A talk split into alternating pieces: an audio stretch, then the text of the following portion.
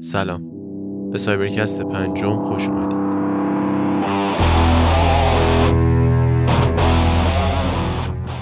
این اپیزود کلمات و توصیفات زننده ای داره. پس بهتره که با احتیاط گوش بدید.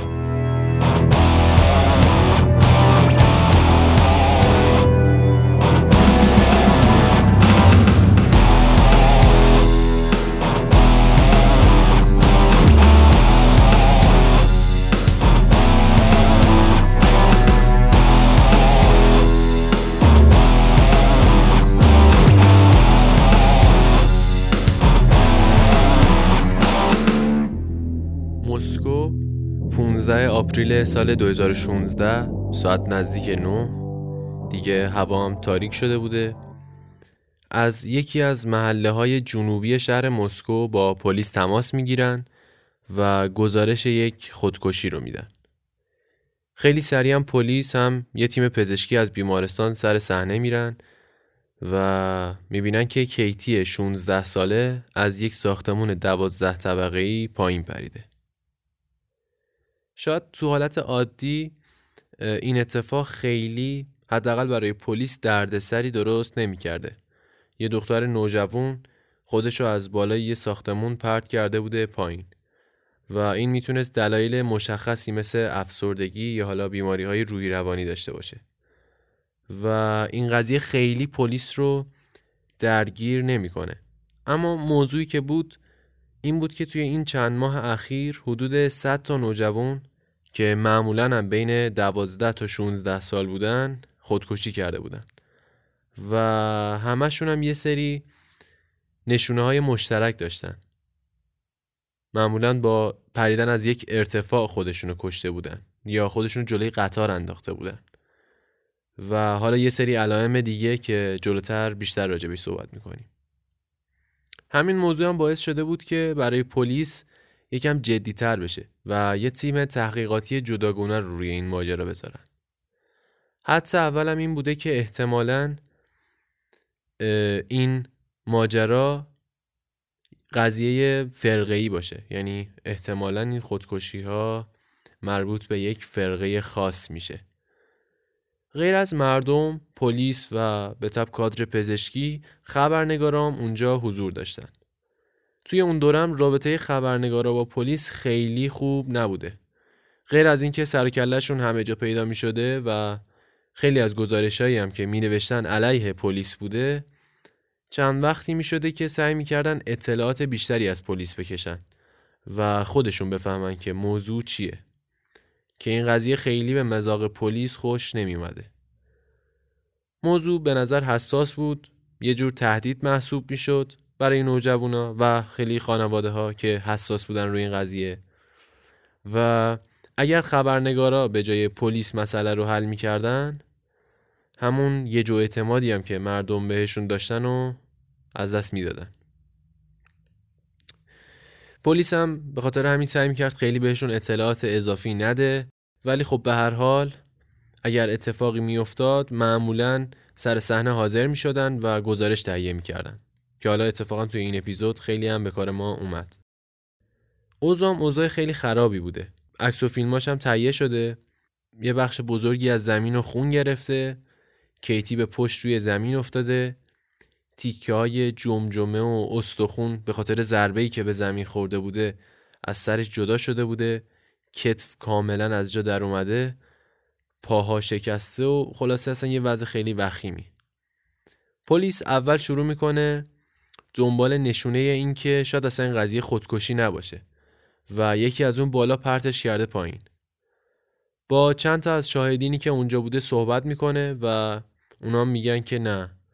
ما دیدیم که یکم لب پشت بوم را رفت نشست از خودش عکس انداخت و کسی دیگه ای هم نبود. یعنی ما کسی دیگه ای رو ندیدیم اون بالا. وقتی هم که دیدیم داره را میره بهش هشدار دادیم که مثلا مواظب باش بیا پایین و از این جور جملای این شکلی ولی دقیقا موقعی که انتظار نداشتیم کاملا ارادی خودشو انداخت پایین یعنی خب حداقل به نظر می رسیده که ارادی باشه حتی انقدرم راضی به نظر می رسیده موقعی پریدن که حتی جیغ هم نمی زده. یکی از خبرنگارایی هم که اونجا بوده نوشته که پلیس با این کارا فقط داره وقت خودش رو تلف می‌کنه. با وجود این همه شاهد و زخمایی که روی دستش دیده میشه میشه مطمئن شد که قضیه خودکشیه. منظورش هم از زخم زخمای مربوط به سلفارم دیگه یعنی از قبل خودزنی می‌کرده به خودش آسیب می‌زده. اتفاقا پلیس هم که این زخما رو دید دیگه تقریبا اطمینان پیدا کرد که این یکی پرونده هم مربوط میشه به پرونده های قبلی نشونه های روی دستش نوع خودکشی و همه اینا با پرونده های قبلی شباهت دارن حدود 20 دقیقه میگذره والدین کیتی هم می‌رسن سر صحنه از ماشین پیاده میشن و دخترشون رو می‌بینن که اونطور روی زمین افتاده و ماتشون می‌بره. انگار خوش شدن از وحشت. گریه نمی‌کردن ولی انگار گیج بودن از این چیزی که دارن می‌بینن. داریا راچنکو که یه محقق بوده توی این پرونده میگه که ما از اینجور موارد زیاد داشتیم. انگار پدر مادر وقتی فرزندشون رو توی این حال می‌بینن حیرت زده میشن و همونجا به این فکر می‌کنن که اصلا چی شد که به اینجا رسید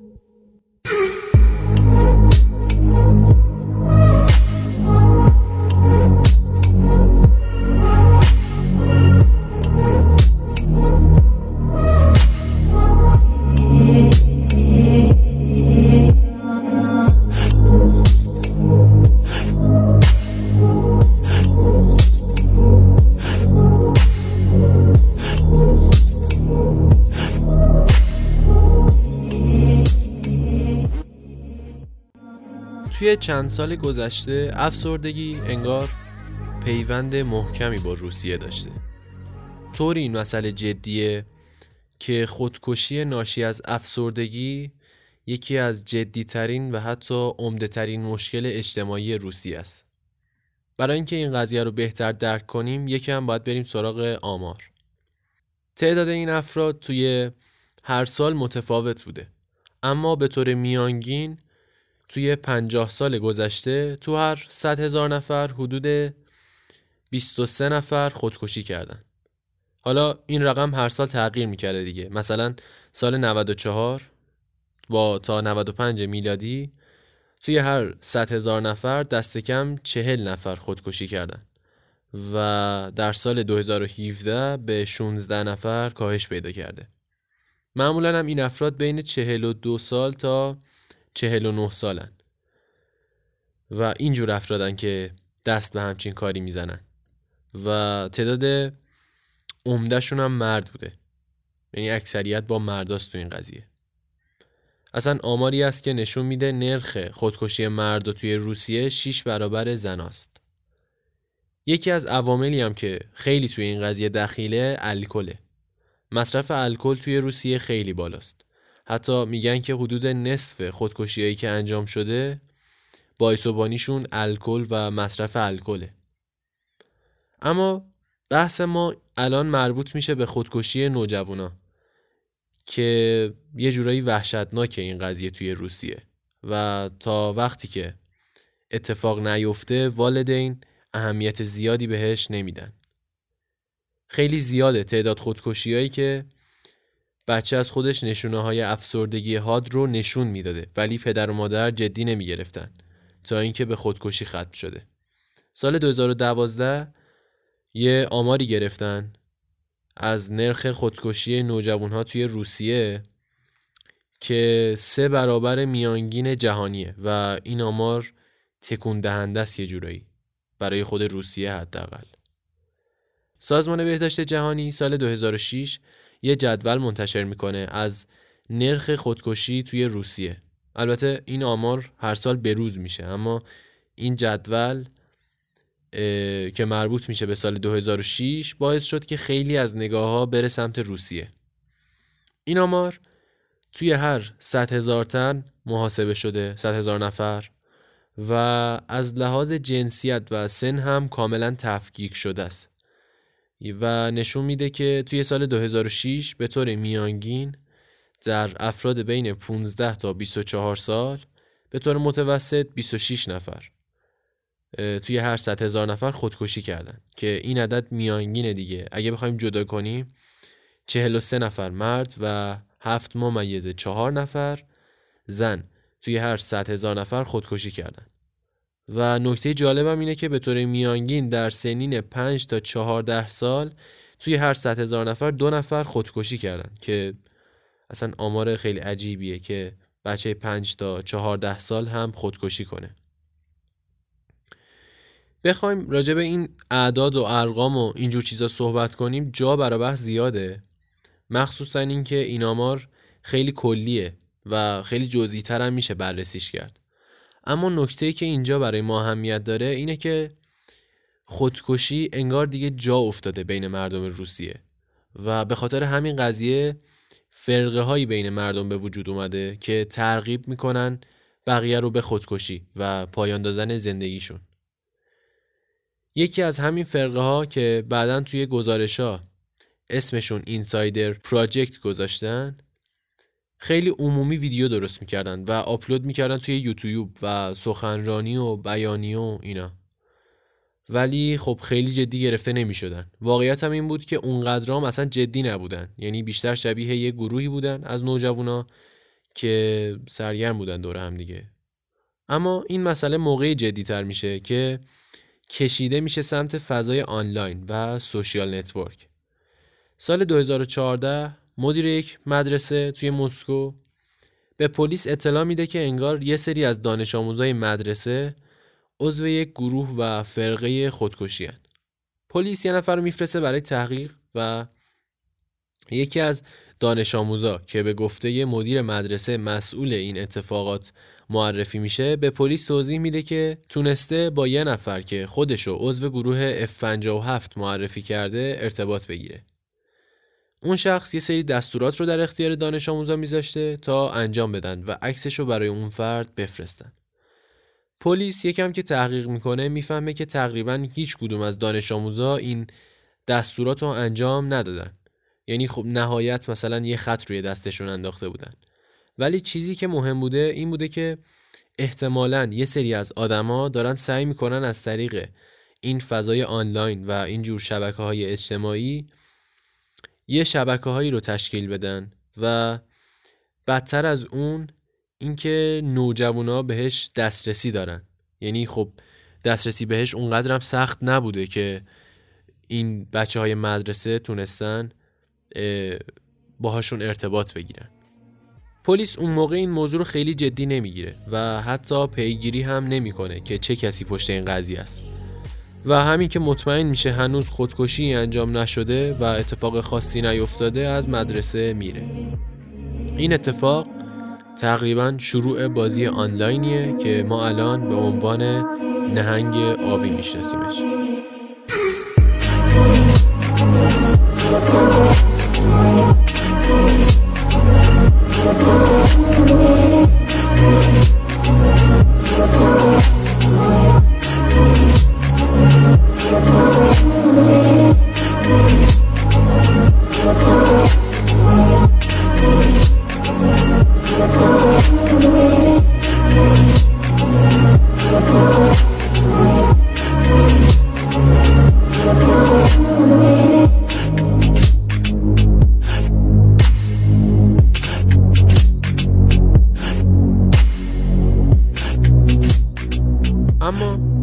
ماجرای اصلی و اتفاقی که باعث شد توجه ها به گروه های خودکشی آنلاین که معمولا هم توی این نرم افزارهای چت تشکیل می شده بیشتر بشه این بود که توی یک بعد از ظهر توی یک بعد از ظهر آفتابی در 22 نوامبر سال 2015 اتفاقی افتاد.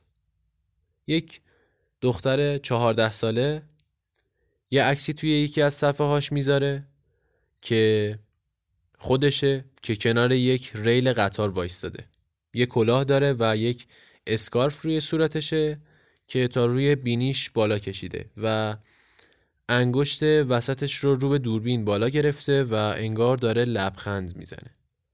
به خاطر اون اسکارف روی صورتش خیلی معلوم نیست داره میخنده یا نه ولی خب از حالت چشماش میشه فهمید این قضیه رو که انگار خوشحاله. از این قضیه. یه نکته دیگه ای هم که عکس داره اینه که انگار انگشتش خونیه. انگار یه خون خشک شده ای روی انگشتش هست که معلوم نیست برای چیه. صبح روز بعد یعنی 23 نوامبر 2015 خبر می‌رسه که رینا پلنکووا خودش رو زیر قطار انداخته. اتفاق وحشتناکتر این بود که بعد از خودکشی رینا عکسی که روز قبل انداخته بود پخش میشه توی ویکی ویکی یا ویکانتکته یه چیزی شبیه تلگرام منتها برای روسا برای روسی است. و معمولا توی روسیه آدما از این شبکه اجتماعی برای ارتباط استفاده می‌کنن. این عکس پخش میشه توی ویکی و تعداد زیادی از نوجوانا گروههایی تشکیل میدن و شروع می‌کنن به صحبت راجع رینا و خودکشی. قبل از این قضیه هم یک سری از گروه ها بودن که بچه ها توش راجع به زندگی روزمره، مدرسه، تنهاییشون و اینجور موضوعات حرف می زدن. ولی الان همه اونا تبدیل شده بود به یک فروم خودکشی. اینجوری هم هست که توی ویکی گروه های عمومی زیاده که می‌تونن اشخاص مختلف با همدیگه چت بکنن یعنی اینطور نیست که حتما یکی ادشون بکنه می‌تونن راحت همدیگه رو پیدا کنن و به خاطر همین اینجور اجتماعات زیاده توی ویکی که یه گروهی هست که از همه جا توش هست و یعنی از همه جا آدم توش هست و دارن راجع به موضوعات مختلف بحث می‌کنن. داریا راچنکو محقق ارشد آکادمی اقتصاد و مدیریت روسیه که به عنوان محقق به نهنگ آبی هم پرداخته میگه که حتی خوندن این پیام ها هم وحشتناک بود. نمی‌شد فهمید چی واقعیه چی خیالیه. تقریبا همه چی مبهم بود و اونجایی بدتر می‌شد که یکی از اعضای گروه اگر حرفی از سلف هارم یا خودکشی می‌زد برای اثبات مدرکی رو می‌کرد و بقیه رو هم به این کار تشویق می‌کرد. اون موقع بود که جمع عظیمی از اعضای گروه شروع می‌کردن به تایید و پیروی از حرف اون آدم. انگار رینا براشون یه جور رهبر بوده دیگه. که بقیه توی این گروه سعی داشتن کارش رو دنبال کنن و اگر کسی کاری می‌کرده بقیه تشویقش می‌کردن. اما نکته جالبی که راچنکو راجع بهش اشاره کرده اینه که انگار هیچکس واقعیت داستان واقعی پشت این خودکشی رو نمی‌دونست. خیلی یا عکس یا فیلم توی گروه میذاشتن که روی دستشون با تیغ یه سری شکلایی رو کشیده بودن یا بالای یه ساختمون ده طبقه وایساده بودن و از خودشون عکس گرفته بودن. اما انگار یه کسی داشت به اینا دستور می‌داد و اونام با کمال میل اطاعت می‌کردن. کریسمس 2016 جواب این سوال رو تقریبا پیدا می‌کنن. روز کریسمس آنجلینا داویدووا یه دختر دوازده ساله بعد از انتشار یک عکس از خودش روی پشت بوم خودش رو توی شهر رویازان روسیه می‌کشه. و تقریبا بعد از دو هفته دایانا کوزنسوها هم از همون شهر خودکشی می‌کنه. توی گزارشایی هم که برای هر کدوم نوشته شده هر دو والدین بعد از بررسی گوشی فرزندشون به یک گروهی در ویکی اشاره می‌کنن که به نظرشون مشکوک میومده. پلیس گوشی هر دو نفر رو چک می‌کنه. وارد ویکی میشه گروهی که والدین بهش اشاره کردن رو باز می‌کنه و می‌بینه که بله رینا پلنکووا قبل از مرگ تمام نقشه های مربوط به خودکشیش رو اونجا هم میذاشته. عجیب این بوده که توی پستاش بارها به نهنگ آبی اشاره کرده.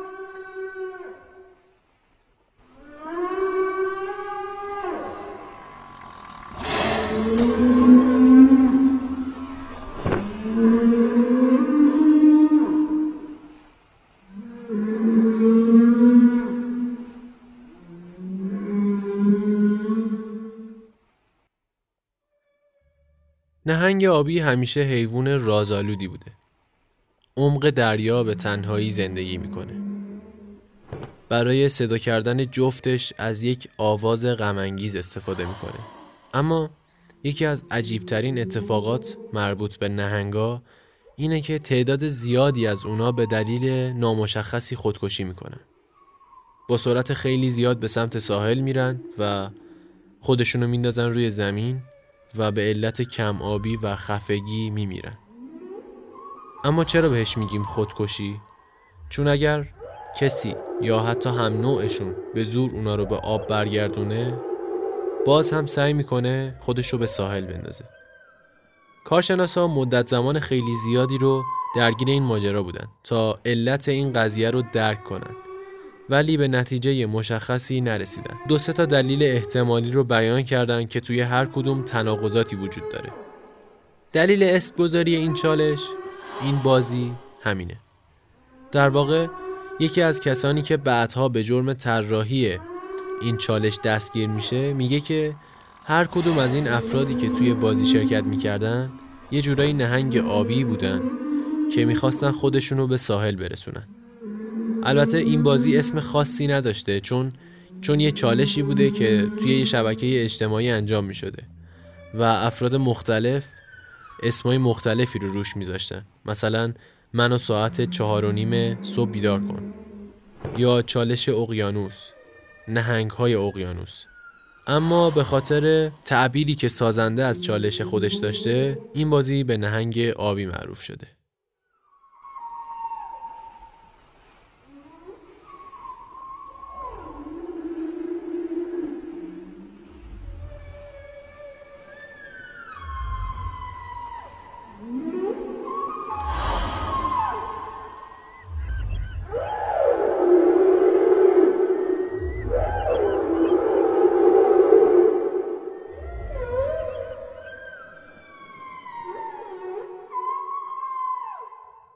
گفتیم که بعد از خودکشی دو نفر در رویازان و کشف گروهی که رینا ساخته بوده و نقشه خودکشیش اونجا میذاشته پلیسا و محققا تقریبا به یکی از جواباشون رسیدن.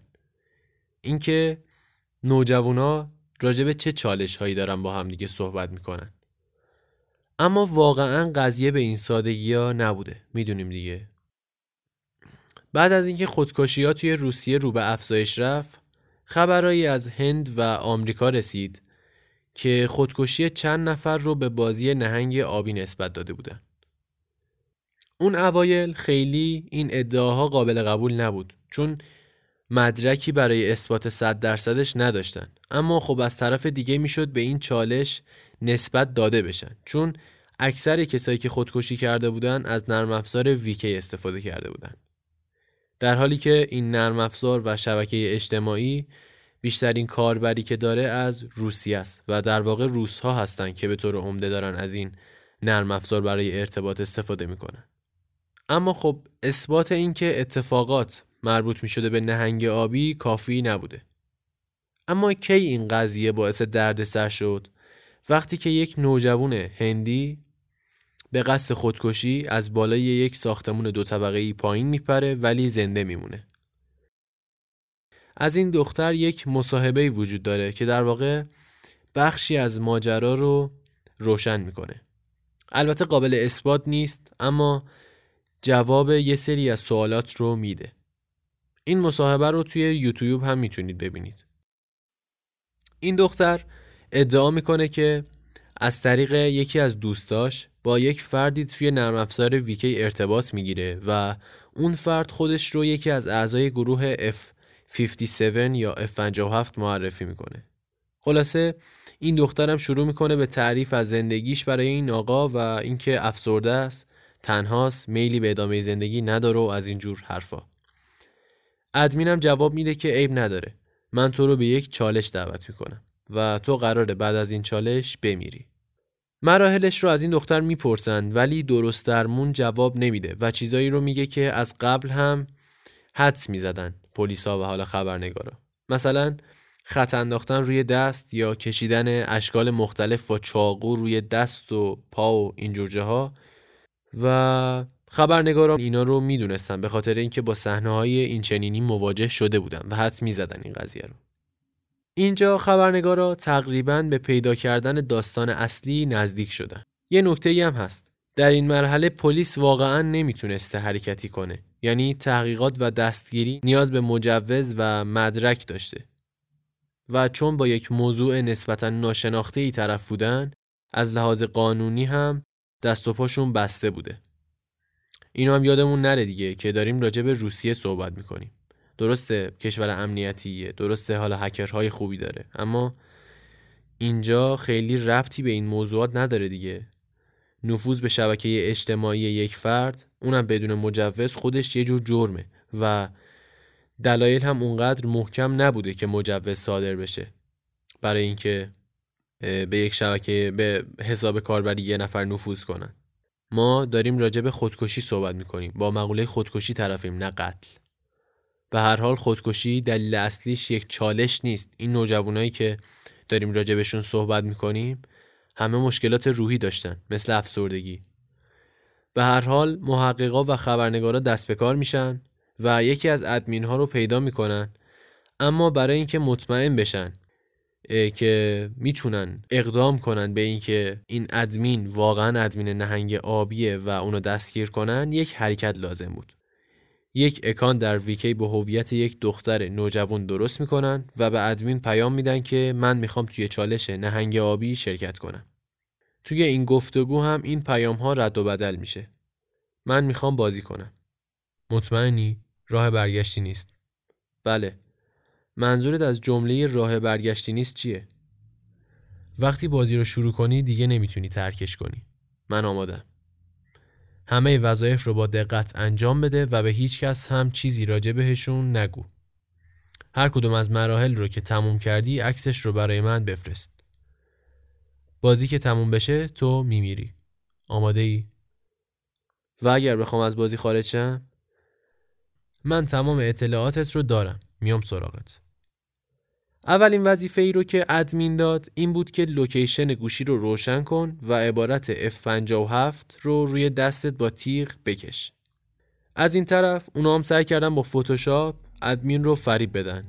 بعد از ارسال عکس دیگه هیچ جوابی نیومد. انگار وظیفهشون رو درست انجام نداده بودن.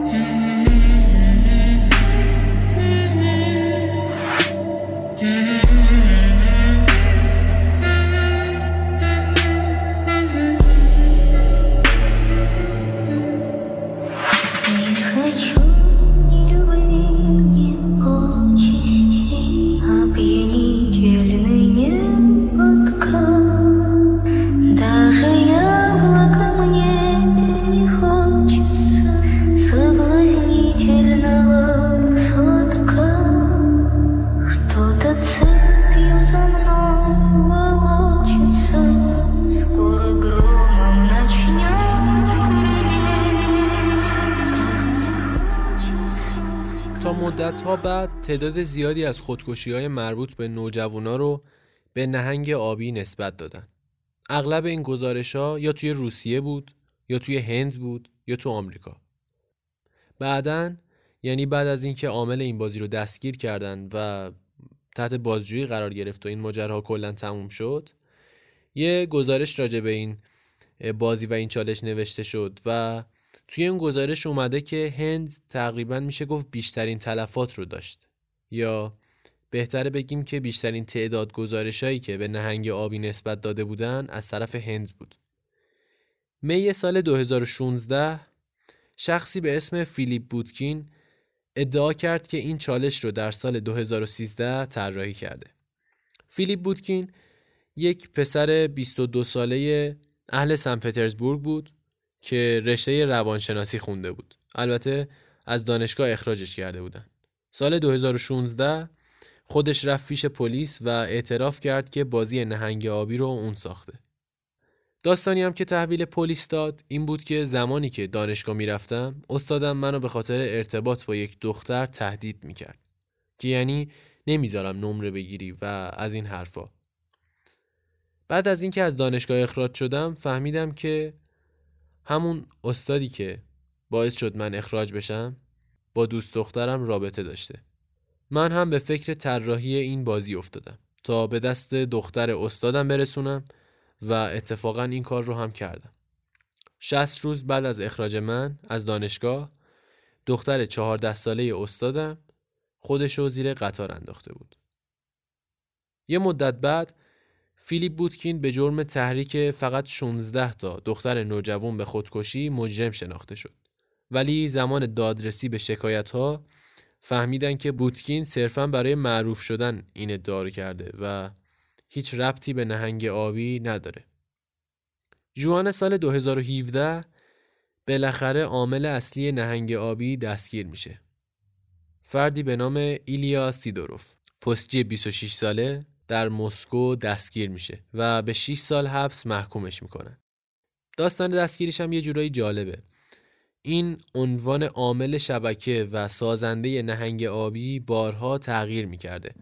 پلیس از اونجایی که شروع کرده بود به دستگیری و بازجویی از ادمین های مختلف تونست اسم ایلیاسیدوروف رو بکشه بیرون ولی مشکلی که بود چند نفر خودشونو ایلیاسیدوروف معرفی کردند و در نهایت پلیس که داشت متقاعد می‌شد یک دختر 17 ساله سیدوروفه یکی از ادمین ها هویت اصلی این آدم رو معرفی کرد.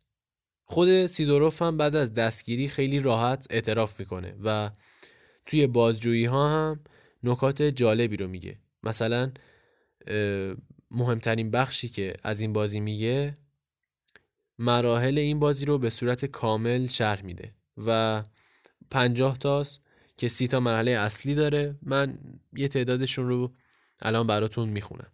مثلا کشیدن F57 روی دست با تیغ که خب قبلا هم اینو دیدیم. کشیدن نهنگ آبی روی دست روی ساعد. دیدن فیلم ترسناک ساعت چهار صبح. وایستادن روی پشت بوم خونه و عکس انداختن. البته خب قبلش هم را میرن و از اینجور چیزا که قبلا توی پروندهای مختلف راجبش گفتیم. یکی از چیزای عجیبی که داشته میگه که ما به نوجوانا دستور می‌دادیم تا با خودشون فکر کنن تا ببینن که آماده نهنگ شدن هستن یا نه. یعنی آمادن که خودشون رو به ساحل برسونن و بمیرن یا نه.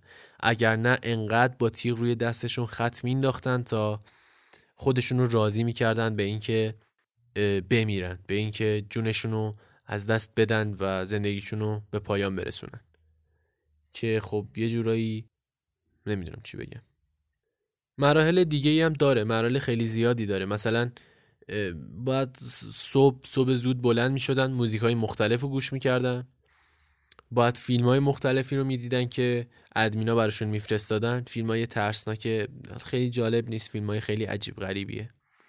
یه سری موزیک های خیلی آزاردهنده روشه.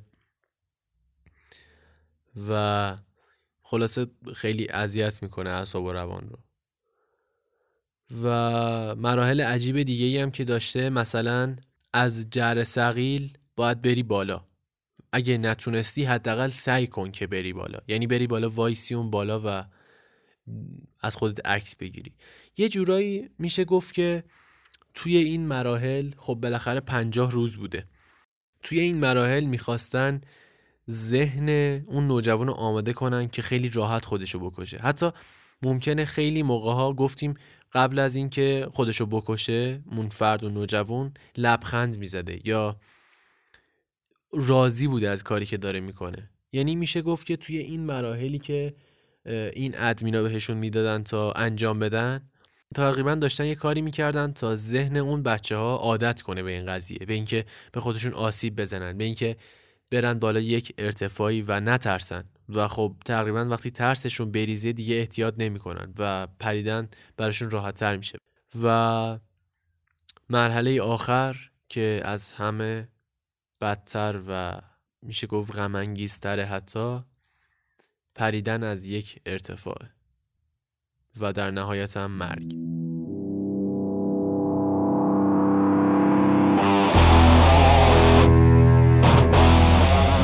من محمد فتایی هستم و چیزی که گوش دادید اپیزود پنجم پادکست سایبرکست امیدوارم از شنیدن این پادکست لذت برده باشید. اگر خوشتون اومده حتما به دوستاتون معرفی کنید. سایبرکست برای همه به خصوص کسایی که به هک و امنیت یا جرایم سایبری علاقه مند باشن می‌تونه جذاب و مناسب باشه. پس ما رو حتما به دوستاتون و آشناهاتون معرفی کنید. مطالب تکمیلی و عکس‌ها و اخبار مربوط به هر اپیزودم در شبکه‌های اجتماعی پادکست منتشر میشه. که لینکشون توی توضیحات هر اپیزود هست.